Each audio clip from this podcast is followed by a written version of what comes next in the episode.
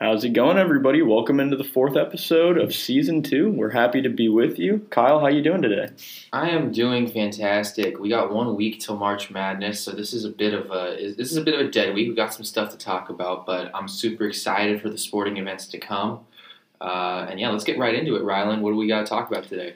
Well, I mean, first up for news, we got the NFL Combine, which it's still going on right now. We've seen We've seen our cornerbacks and D linemen go. We've seen some wide receivers.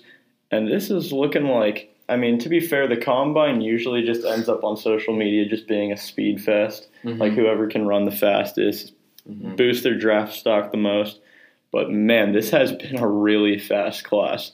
The defensive linemen were the fastest since 2003. We had the fastest corner ever running a 4.23. I mean, it it's been it's been pretty cool to see. Now, I don't think the combine is really.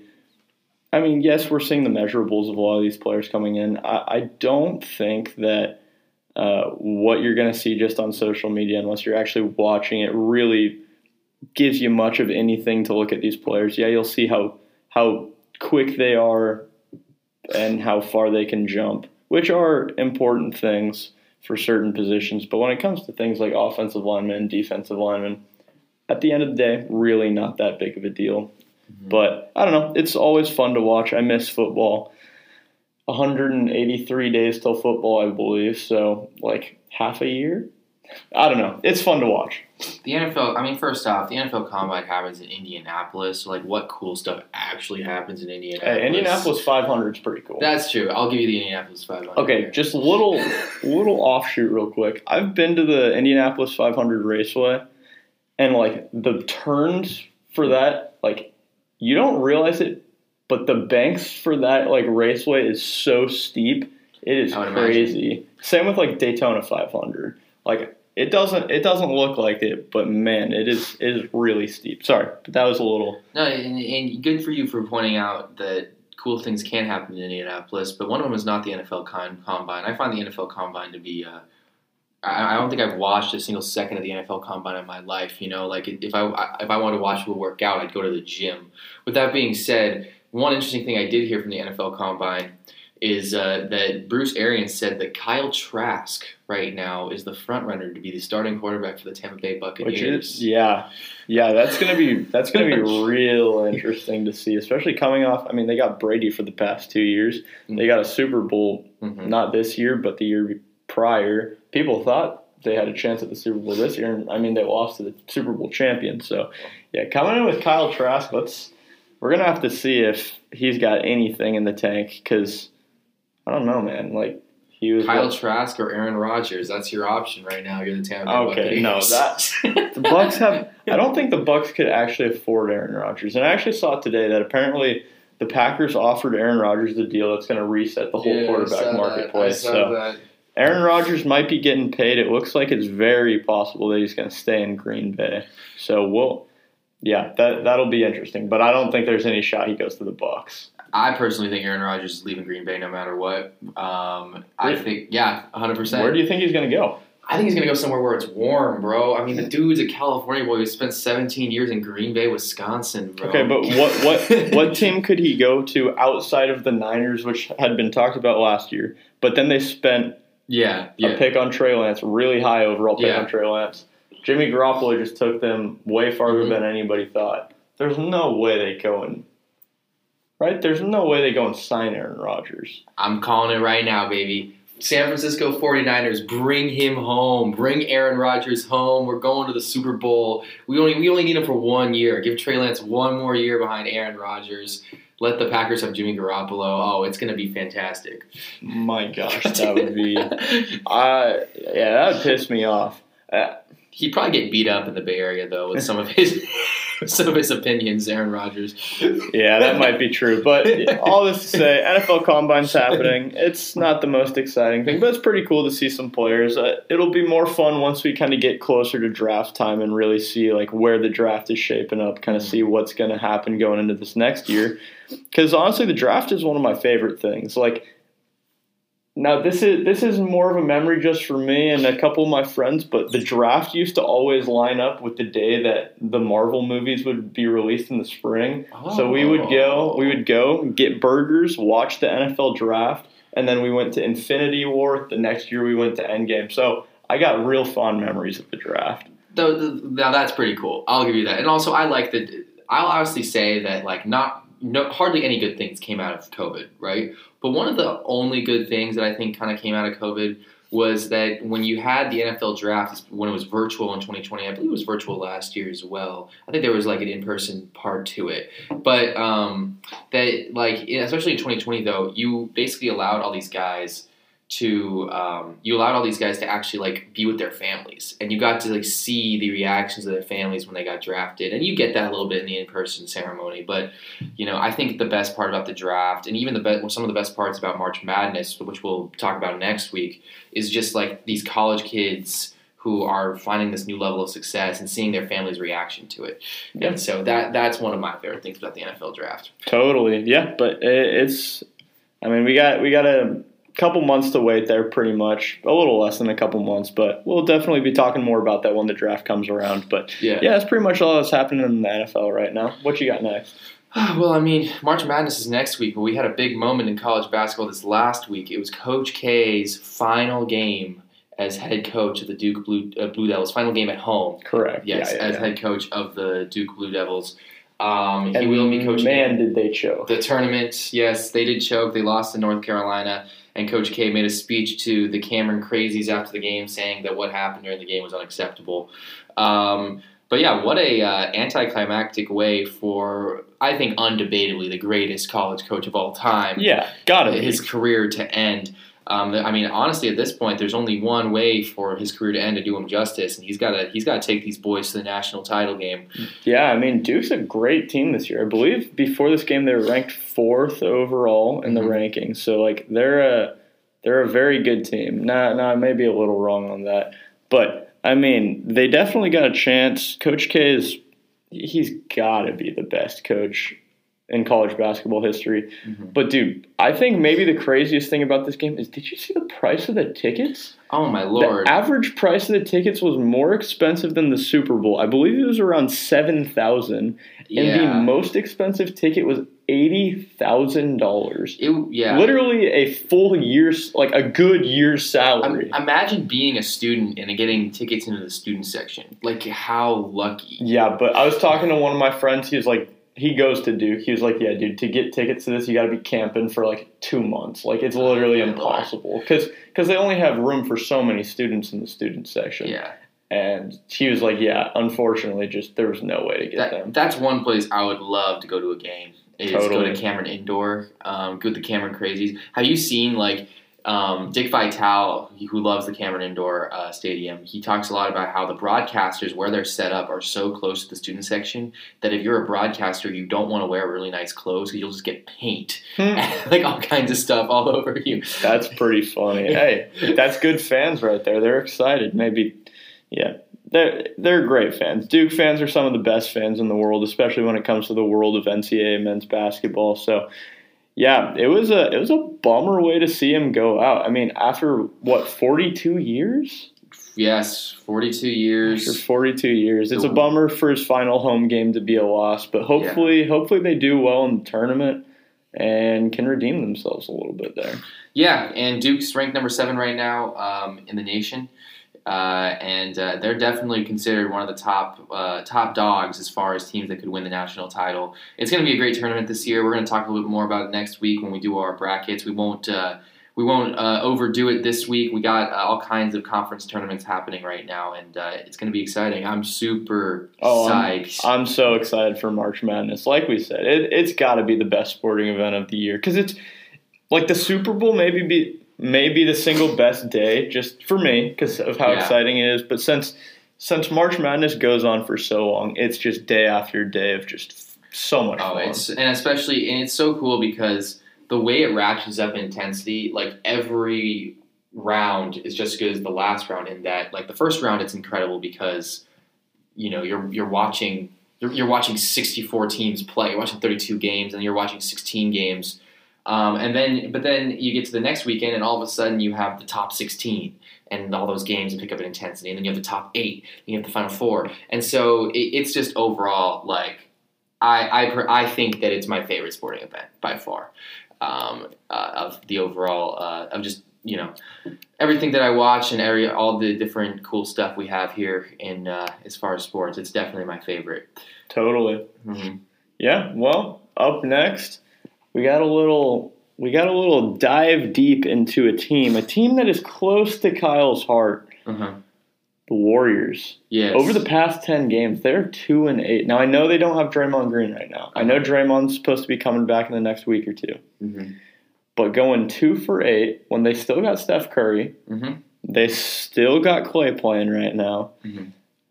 I don't know, man. They're, it's not been a good stretch for them. Are they? Are they going to be okay? Are they legit?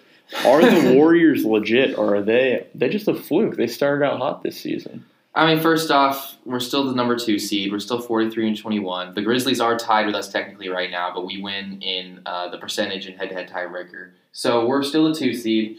I would be more nervous if they follow that three seeds. I don't want to have to travel to Memphis in the second round. But yes, of course, the Warriors are still legit. They still have um, three, possibly four, when Iguodala comes back, bona fide Hall of Famers on their team.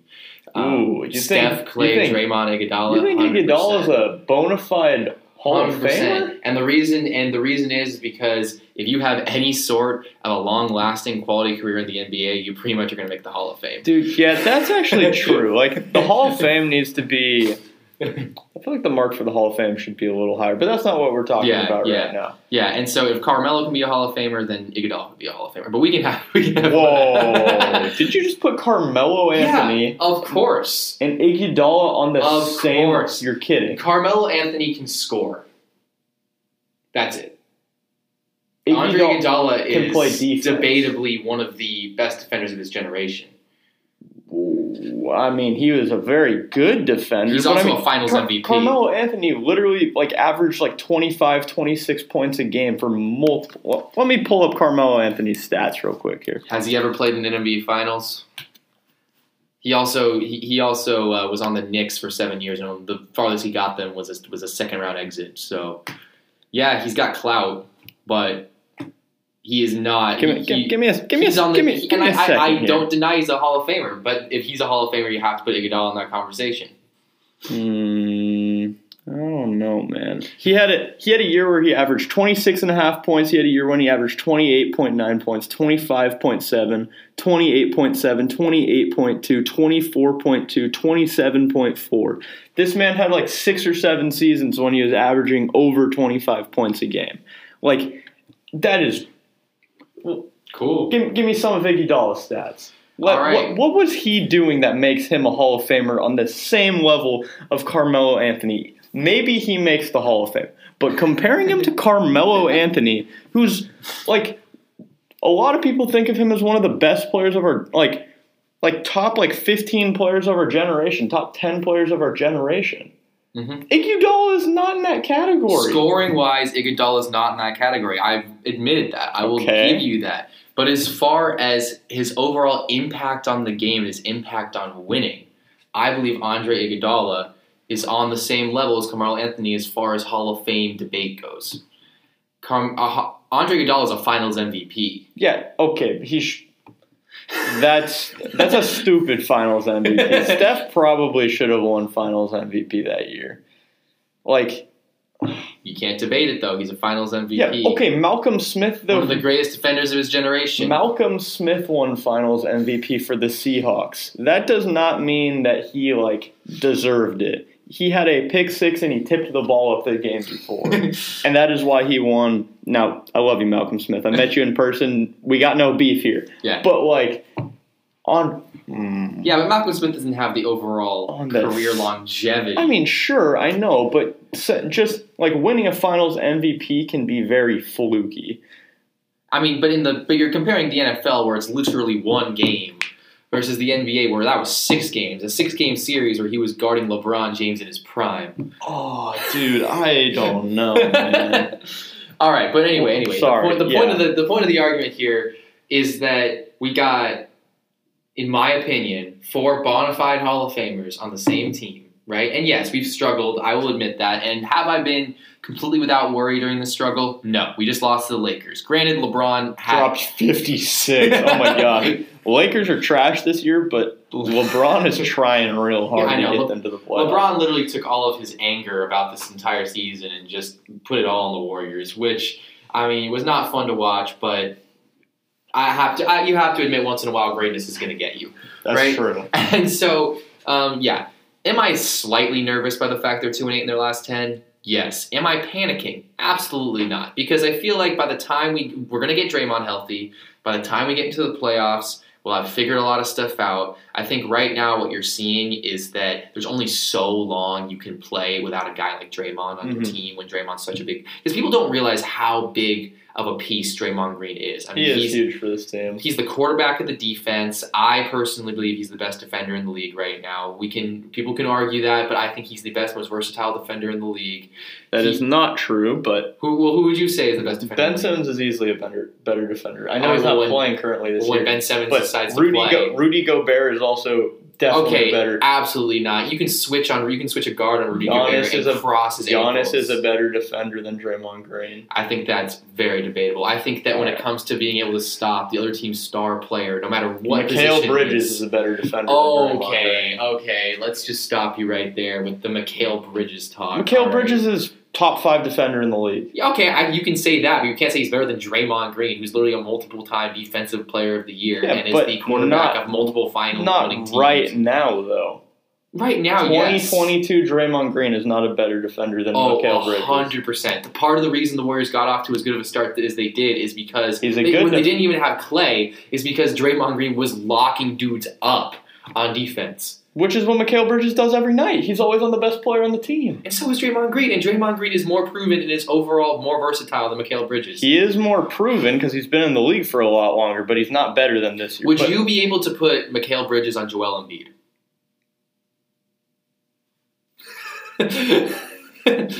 Okay, that's fair. Well, we wouldn't need to though because we have DeAndre Ayton, who's another seven footer. but but that's not the question. The question is, would you be able to? Guys, I'm not arguing here that Mikal Bridges isn't, a good defender. You're right. He's a great defender and arguably one of the top five defenders in the NBA. But you're saying he's better than Draymond, who can legitimately guard one through five. Okay, that's. I guess that. I guess that's fair. Mikal Bridges is still like he hasn't really put on too much weight, Mhm. and so he can't really guard the five position very well if it's a true five. He can guard one through four well, Mhm. But yeah, I guess someone like Joel Embiid. Okay, whatever. Yeah, and so, but, but my point, my broader point here, we've gone to a bunch of, bunch of rabbit holes. My, my broader point here is that when the playoffs come around, if Draymond is healthy, being able to facilitate through the offense, because you have to realize Draymond hasn't even played with Clay yet since Clay has come back. Yeah, Like the day that Draymond got hurt was the day that Clay came back. right. Um, and so having Draymond out there as the quarterback of the offense, being able to throw it out to the shooter, Stephen Clay, Wiseman's going to come back here any day now. You- which is Wiseman coming back? yeah, no, I yeah, Wiseman's going to come back. I feel It's like he's been, been, a while. about to come back for the I know. past like three it's months. been very frustrating, and I'm not expecting like I think a lot of Warriors fans are expecting Wiseman to come back and all of a sudden be like this all star center. Right. I'm not expecting him to be at all. No. Literally, we just need a body, Yeah. just a body down there. You need big. your JaVale McGee, which Yeah. is what we needed last year in Yeah. the finals. Yeah, we literally just need a body down there because I love Kevon Looney, but he's undersized in every single center matchup, Totally. um, and he just can't go out there and he can't go out there and beat these guys 48 minutes a game. You need another body out there, even if it's just coming off the bench to get rebounds, catch lobs, and stuff like that. And also, Wiseman's a versatile guy. Like he's versatile. He's able to spread the floor a little bit. That's true. Um, and so, so yeah, I, I think that what would make me nervous is if Draymond, this Draymond injury drags itself out a little bit longer because I think that the Warriors do need Draymond out there with the other guys to end the regular season to get that camaraderie, to get that uh, chemistry back, especially with Clay, since they haven't played with each other for what is it now, almost three years. Um, and so, and, and so so think Draymond, legit? I think Draymond's going to come back, and I do think they're legit. I think any argument that they're not legit, like considering the roster makeup of it, Yeah. like you can argue they're. I mean, they're obviously struggling, and Yeah, it's not ideal. But like once the playoffs comes around, you can't honestly look at me and be like, you're not at least slightly worried about the Warriors. yeah, you don't want to. Pl- I mean, you never want to play Steph. Yeah. he's not having his best shooting season. He's in a bit of a slump right now. But like, I feel like when it comes playoff time, I really feel the NBA because it's such a long season. Like these these teams, such as the Warriors, where they know they're going to make the playoffs, like Mhm. slumps don't matter as much as like if you go through a slump in the NFL, you don't make the playoffs. Yeah. You go through a slump in the NBA, you have this bad, bad 10 game stretch, you're still like so many teams make the playoffs. Mhm. I got a lot of issues with that. I think the play-in game's dumb, No, yeah, 100%. but that's a different conversation.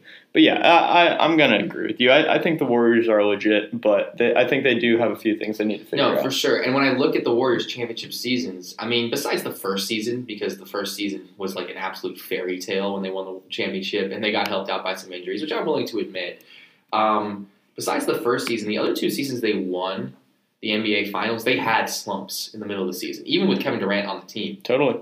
And so um, I honestly think that having a slump or having some sort of adversity can really help you as an NBA team get once you get into the playoffs. Because the year that they lost in the finals, um, when they went seventy three and nine, I honestly feel like the seventy three and nine was cool. Don't get me wrong; it was enjoyable to watch. Totally. Like, I was totally into it.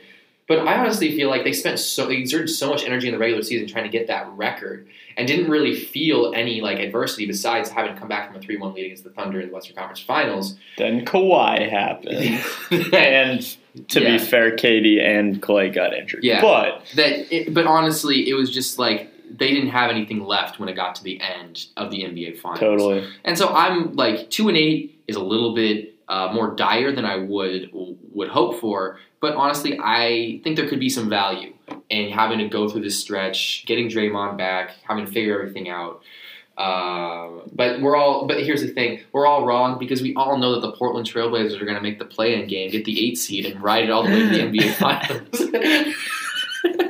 yeah, that's that's never happening, but that's okay. Yeah, no, I, I feel a little bit that way about how the Suns right now they're they're missing their top two players, which is honestly kind of fun to see the team play without Oh, Devin yeah. Booker or Chris Paul because they're still playing well. They lost last night to the Bucks, but like they were leading most of the game. Khris Middleton just decided to Yeah. just go crazy in the last few minutes of the game. But yeah, no, that's totally fair. And that's a great kind of illustration of how the culture has changed in Phoenix. You know, because this roster of guys that you have right now, like, there's no, like, without Devin Booker or Chris Paul, there's no, like, obvious star. I mean, Ayton's close to being a star. Totally. But like, there's no obvious star, and yet you guys are continuing to play really good basketball and continuing to win, and that just kind of shows to me, from the outside looking in, like how Chris Paul has really changed the call. Monty Monty Williams really changed Yeah. that culture to the point where when they're gone, because they say that the greatest.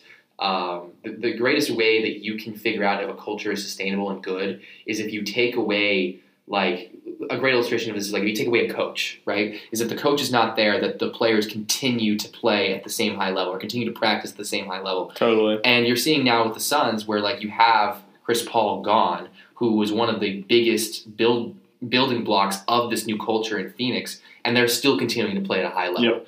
Um, and that kind of sh- and that shows you if you're a Suns fan, you should be really happy about that because not only is that good for this season because you know they're continuing to win games and they're going to get the one seed. I think at this point they're pretty much a shoe in for the one seed.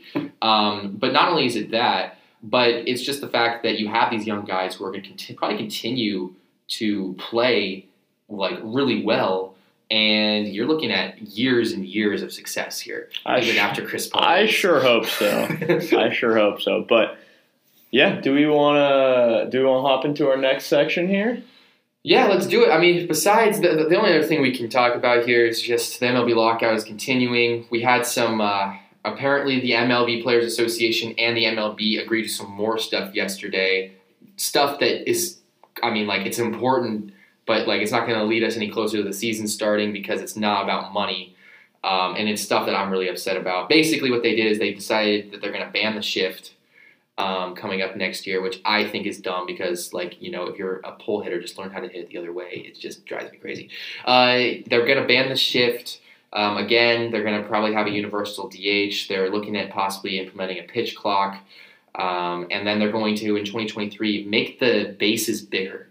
So, first, second, and third base are going to make them bigger, hopefully trying to help guys uh, be safe more often when they try to run the first, second, and third. It's all part of MLB, just trying to add on more offense to the game. Um, all of which I completely disagree with as a baseball purist, but honestly, baseball is better than no baseball. So if this helps in any way to get the season started, like we'll see. But they haven't talked about the big stuff yet, which is the collective bargaining agreement, as far as like what mon- what the revenue looks like, as far as going to the players, as far as what the revenue looks like, as far as going to the players, and what the revenue looks like going to the owners. And so, yeah, still we're still in uh, baseball purgatory right now, as far as that's concerned. Um, so yeah, but that being said, we can now move on to something a little bit more fun and joyful. Little trip down memory lane. Little trip down say. memory lane. Rylan and I are going to talk about each of our top five sports moments. And uh, let's just get started. You'll go number five, I'll do five, and we'll just go ahead. So, Rylan, go ahead, get us started. Ah, well, this first one unfortunately is not a good memory. This one, well, okay. There, there's a there's a lot going on here in my fifth one. So, right, what I have written down is DK Metcalf's chase down. Mm-hmm. One of the craziest plays that we've ever seen. If you don't know what we're talking about, DK Metcalf, probably 15 yards behind him, chases down Budda Baker. Just an absolutely crazy play after an interception. Saved the touchdown. Huge play. Total win for us on that on that specific play. But there's a little bit more to it this game. I I don't remember being as angry as I have been after this football game in a long time. Cuz see, I, I I enjoy myself uh, a gamble here or there, and I, I may or may not have had money on DK Metcalf's over yards as well as on the Seahawks money line. And see, this game went into overtime, and in this overtime game, DK Metcalf takes a pass, juke. He's going down the field, and he's gone for the touchdown. My over hits. The Seahawks are gonna win. I'm happy. The Seahawks win. I make money and then there's a holding call. and then there is a holding call that takes the touchdown away, pulls them back. The Seahawks give the ball back to the Cardinals, and the Cardinals go and win. And after this such amazing play by DK Metcalf, which saved the touchdown because they went for it on fourth down and did not get it, mm-hmm. we still lost the game, and I lost money. And my goodness, I just remember I was with my brother watching this game, and I was just furious. I was so angry. It's a really funny moment, kind of looking back now, but my goodness, I just oh, still still gets me going a little bit. But that is that is my number five sports moment because that DK Metcalf play though was one of the craziest things I've ever seen. There you go. Yeah, that sounds like uh, that sounds absolutely heart wrenching. Actually, to lose money like that. Um, before I go into my number five, just some honorable mentions here because I couldn't. Okay, I said we do them at the end. Okay, okay, we'll do the honorable We'll rapid fire them at the end. We'll do the honorable mentions at the end. All right, my number five, 2012. There's this moment in the 2012 National League Championship Series, Game 7. Now, I'm from California, and this game was happening in California. And for those who are familiar with the climate of Northern California in October, it barely rains at all in October. Uh, our biggest rain months are pretty much November, December, January, and February, sometimes March, and then after that, it's pretty dry and sunny. Part of the reason a lot of people like to move to California. Now, there was an epic moment in the Game 7 of the 2012 NLCS, which, just for context here, the Giants were down 3 to 1 in the series, and they came all the way back, and they won the series, uh, they won the series in Game 7. Uh, they won Game Seven in a blowout. They won nine to nothing. Matt Cain pitched an absolute gem after Ryan Vogelsong pitched a gem in Game Six. Um, and basically, it was pretty clear the Giants were going to win the game. It was the ninth inning. Sergio Romo was out to close out the game, and then all of a sudden, out of nowhere, it just started pouring in San Francisco, almost to the point where the umpires had to postpone the game in the middle of the ninth inning of Game Seven of the National League Championship Series. And Marco Scutaro, who was our who was the hero of the uh, playoffs that year, a guy who we acquired from the Rockies during the trade deadline. He's at second base and he just looks up to the sky and lets the rain come down on his face. And then the Giants win the National League Championship Series after coming back from a 2 0 deficit in the NLDS and then a 3 1 deficit in the NLCS.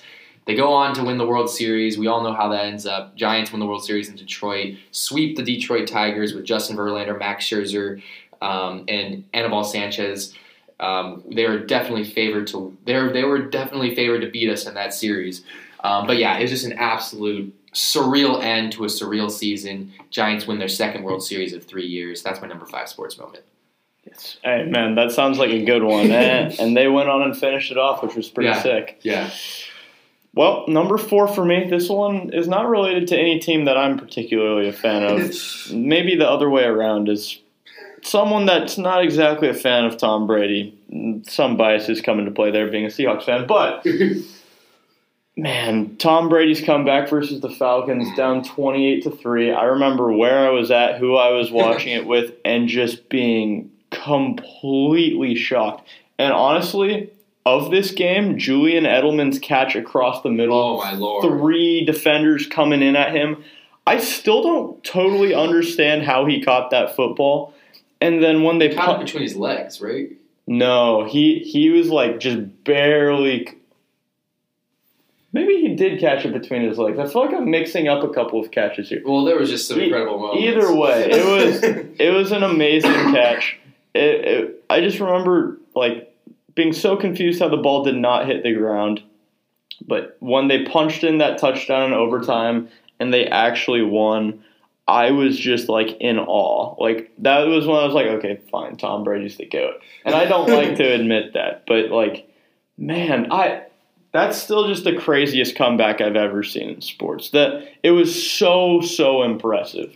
I know. Yeah, and honestly, I was like happy when it was twenty-eight to three because I was like, oh yeah, Atlanta's gonna win the Super Bowl. I know. Matt Ryan's a good guy. Matt Ryan closes out his MVP season. Yeah, exactly. It was Man, he great. did not close out his MVP season. He did season. not close out his MVP season, and then it was so surreal when they actually won it in overtime. When the Patriots actually finished off the game, It was just like hands on my head, just like yeah. what just happened. I was just yeah, that's insane. That's a good moment right there. Uh, number four for me, 2016 Western Conference Finals. The this is where the uh, term Game Six Klay comes from. Warriors are in Oklahoma City. They were down three one. They ended, they they went back to Oracle and won Game Five, but we kind of all saw that coming. They went into OKC for Game Six. Now, mind you, this is the Russell Westbrook, Kevin Durant, Serge Ibaka, Oklahoma City Thunder. Um, absolutely stacked team. Still don't know how that team never won a championship. like, just it just absolutely boggles my mind. Um, but anyway, they go into Oklahoma City for Game Six, and I remember watching that game, and the Warriors were down the entire game down by as much as 20, I believe, at one point. And they just would not go away. Would not go away.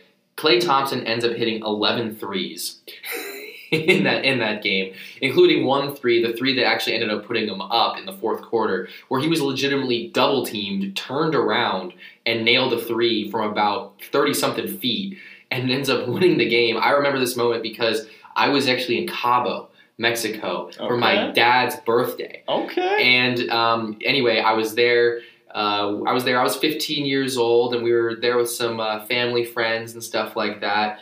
Um, and anyway, they all thought me and my dad were super weird because they were doing like there was like this giant party happening outside in Mexico, and me and my dad were down in the basement watching the Warriors play the Thunder, and we got to see Game Six Klay happen. Klay Thompson goes off. They end up finishing it off in Game Seven.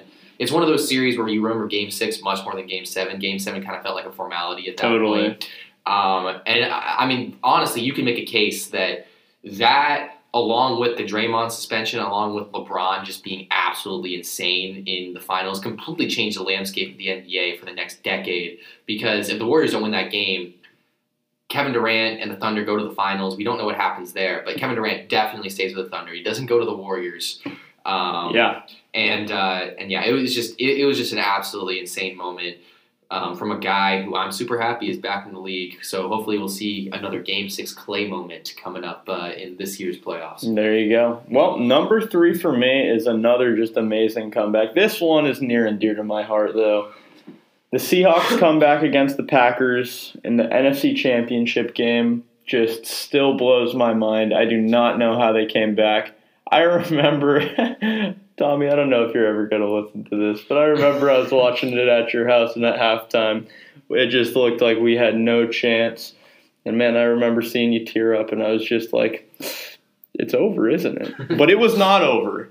We oh, just so much happened there. Marshawn scores the touchdown. We get the two point conversion, which still don't know how we completed. We then get the onside kick later, and then we close it out in overtime with Jermaine Kearse just over the shoulder. Just beautiful pass. And my goodness, was that such a fun game to watch that comeback. But also, my goodness, was the next game so terrible. But we'll, we'll get we'll get to there in my honorable mentions. Yeah, that I remember watching that game as well. And being a 49ers fan, I was actually watching it on our road trip back from Yosemite, I believe. Um, and uh, I was much more upset. I'm gonna be honest. I was I was rooting for the Packers. Fair enough. Um, but but it was a, quite a comeback. And honestly, when that happened, I was like, "There's the Seahawks are just never gonna lose again. Like they're just never gonna lose again." I, I wish. Yeah, that would be cool for me. but um, but yeah. All right, my number three moment: 2014 World Series, Game Seven. Uh, Giants Giants are up three to two.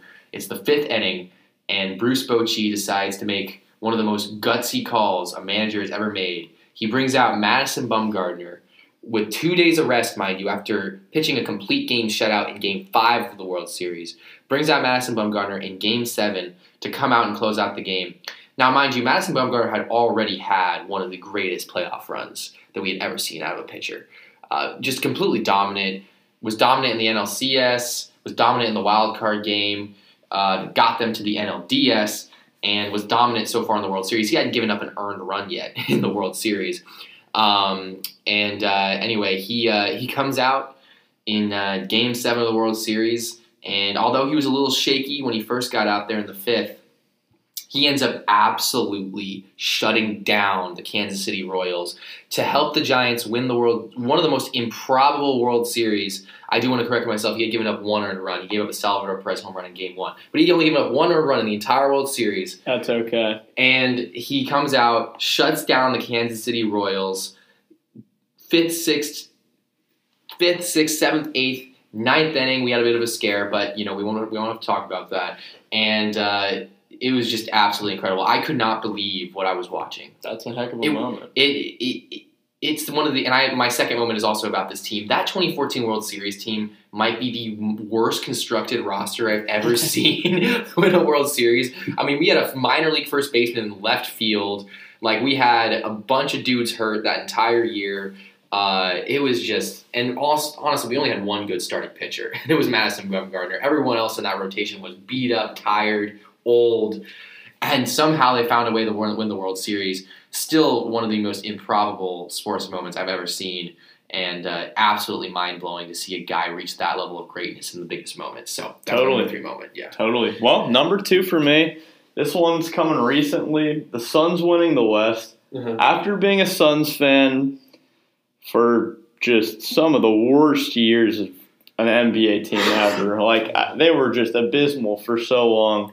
Seeing last year's playoff run, they take out LeBron in the first round. They swept the Nuggets. They beat the Clippers in the finals.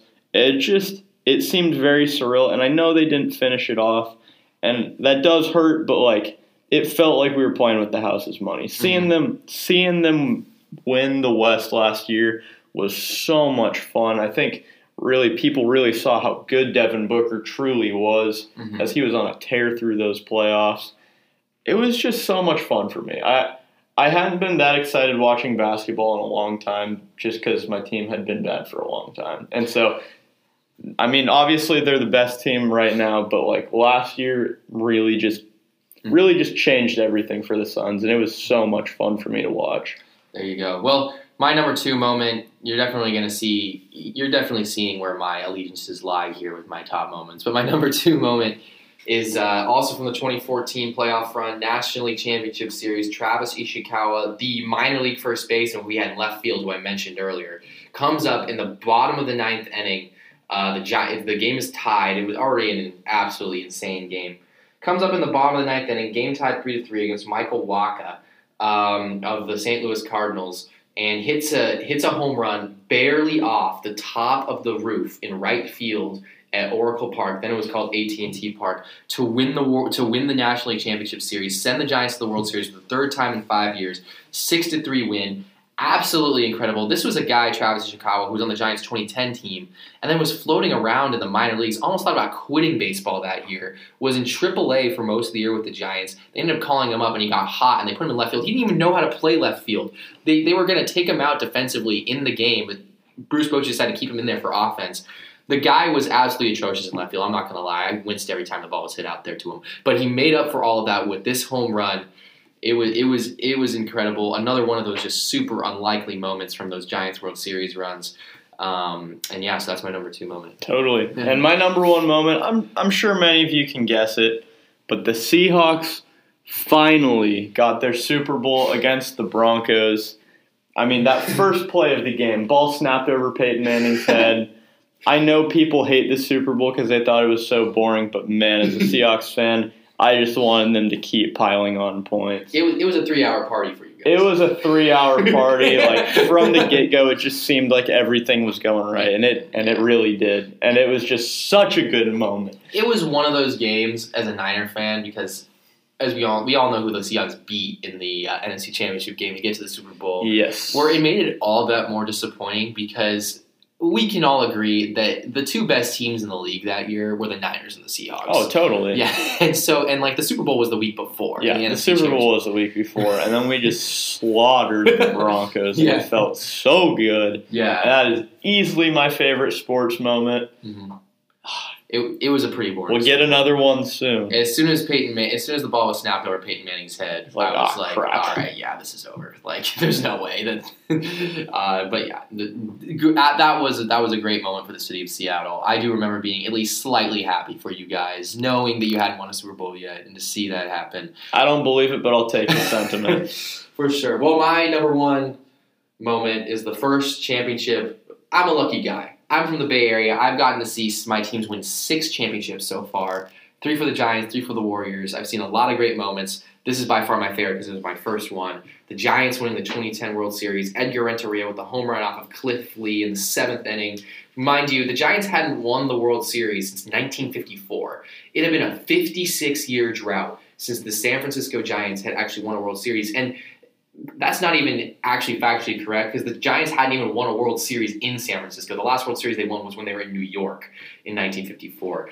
Um, and to see, I think the most memorable part of this was not only that I got to see my favorite team win the World Series. That was great. But it was that the game was on November 1st. The Giants were playing game five on November 1st in Texas. And I was watching the game with my sister and my dad.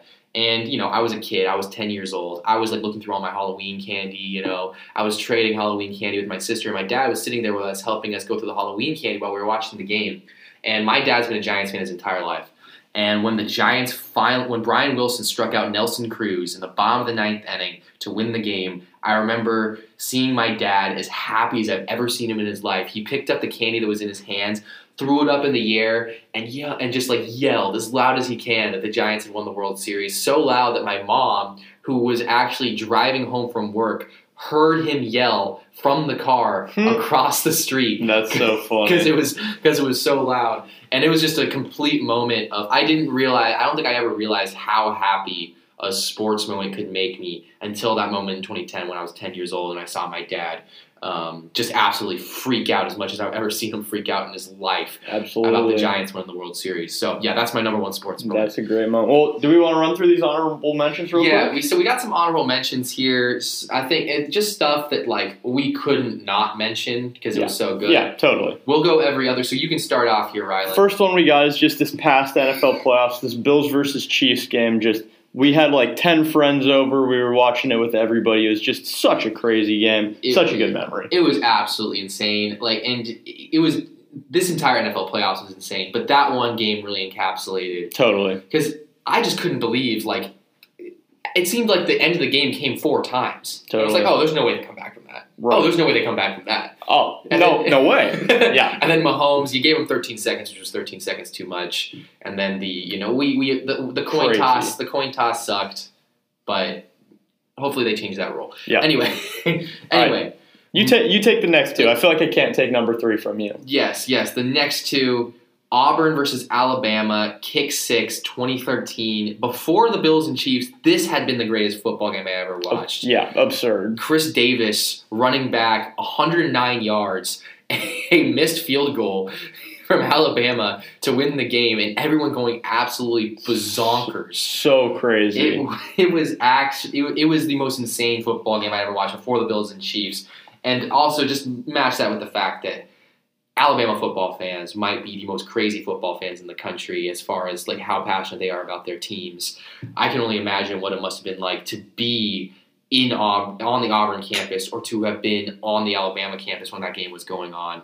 Oh my lord, uh, that that was just an insane moment. And then yes, the uh, my next moment is from 2016 in February. Warriors were playing the Oklahoma City Thunder. Great things happened to the Warriors in Oklahoma City.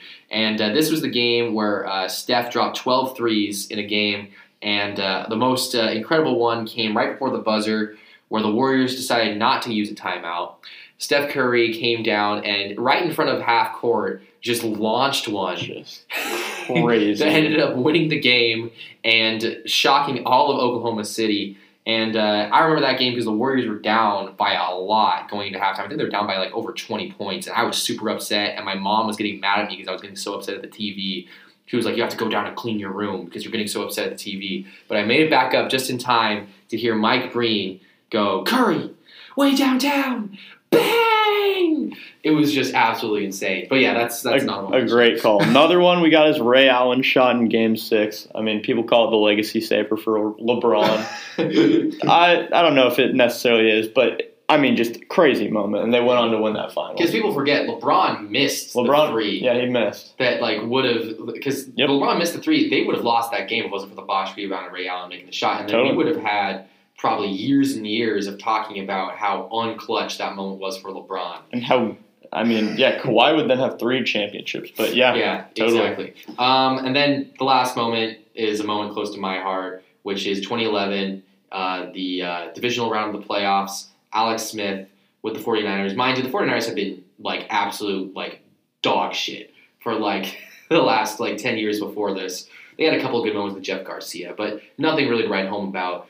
And the and the Alex Smith led 49ers beat the Saints, who weren't that far off from winning a Super Bowl themselves, by the way, and because they had won the Super Bowl uh, a couple years earlier, and led them down the field uh, to win the game with a pass to Vernon Davis in the end zone. Then ended up uh, beating the Saints. Niners go on to the uh, NFC Championship game. They did lose to the Giants and the one of those Eli Manning teams that makes absolutely zero sense how they won the Super Bowl, but they did. yeah. but it, I just remember that moment as being one of my favorite, uh, my my favorite uh, NFL moments. So There we go. Well, that's all we got for you guys today. Hope it was a good one to listen to. I think it was a pretty good yeah, time yeah, today. it's good. Yeah, it's good. We got to, we got to go down memory lane a little bit. I'm happy we were able to do that. Totally. Well, have a great week, guys. We'll catch you next week as always, but have a good one. Peace out.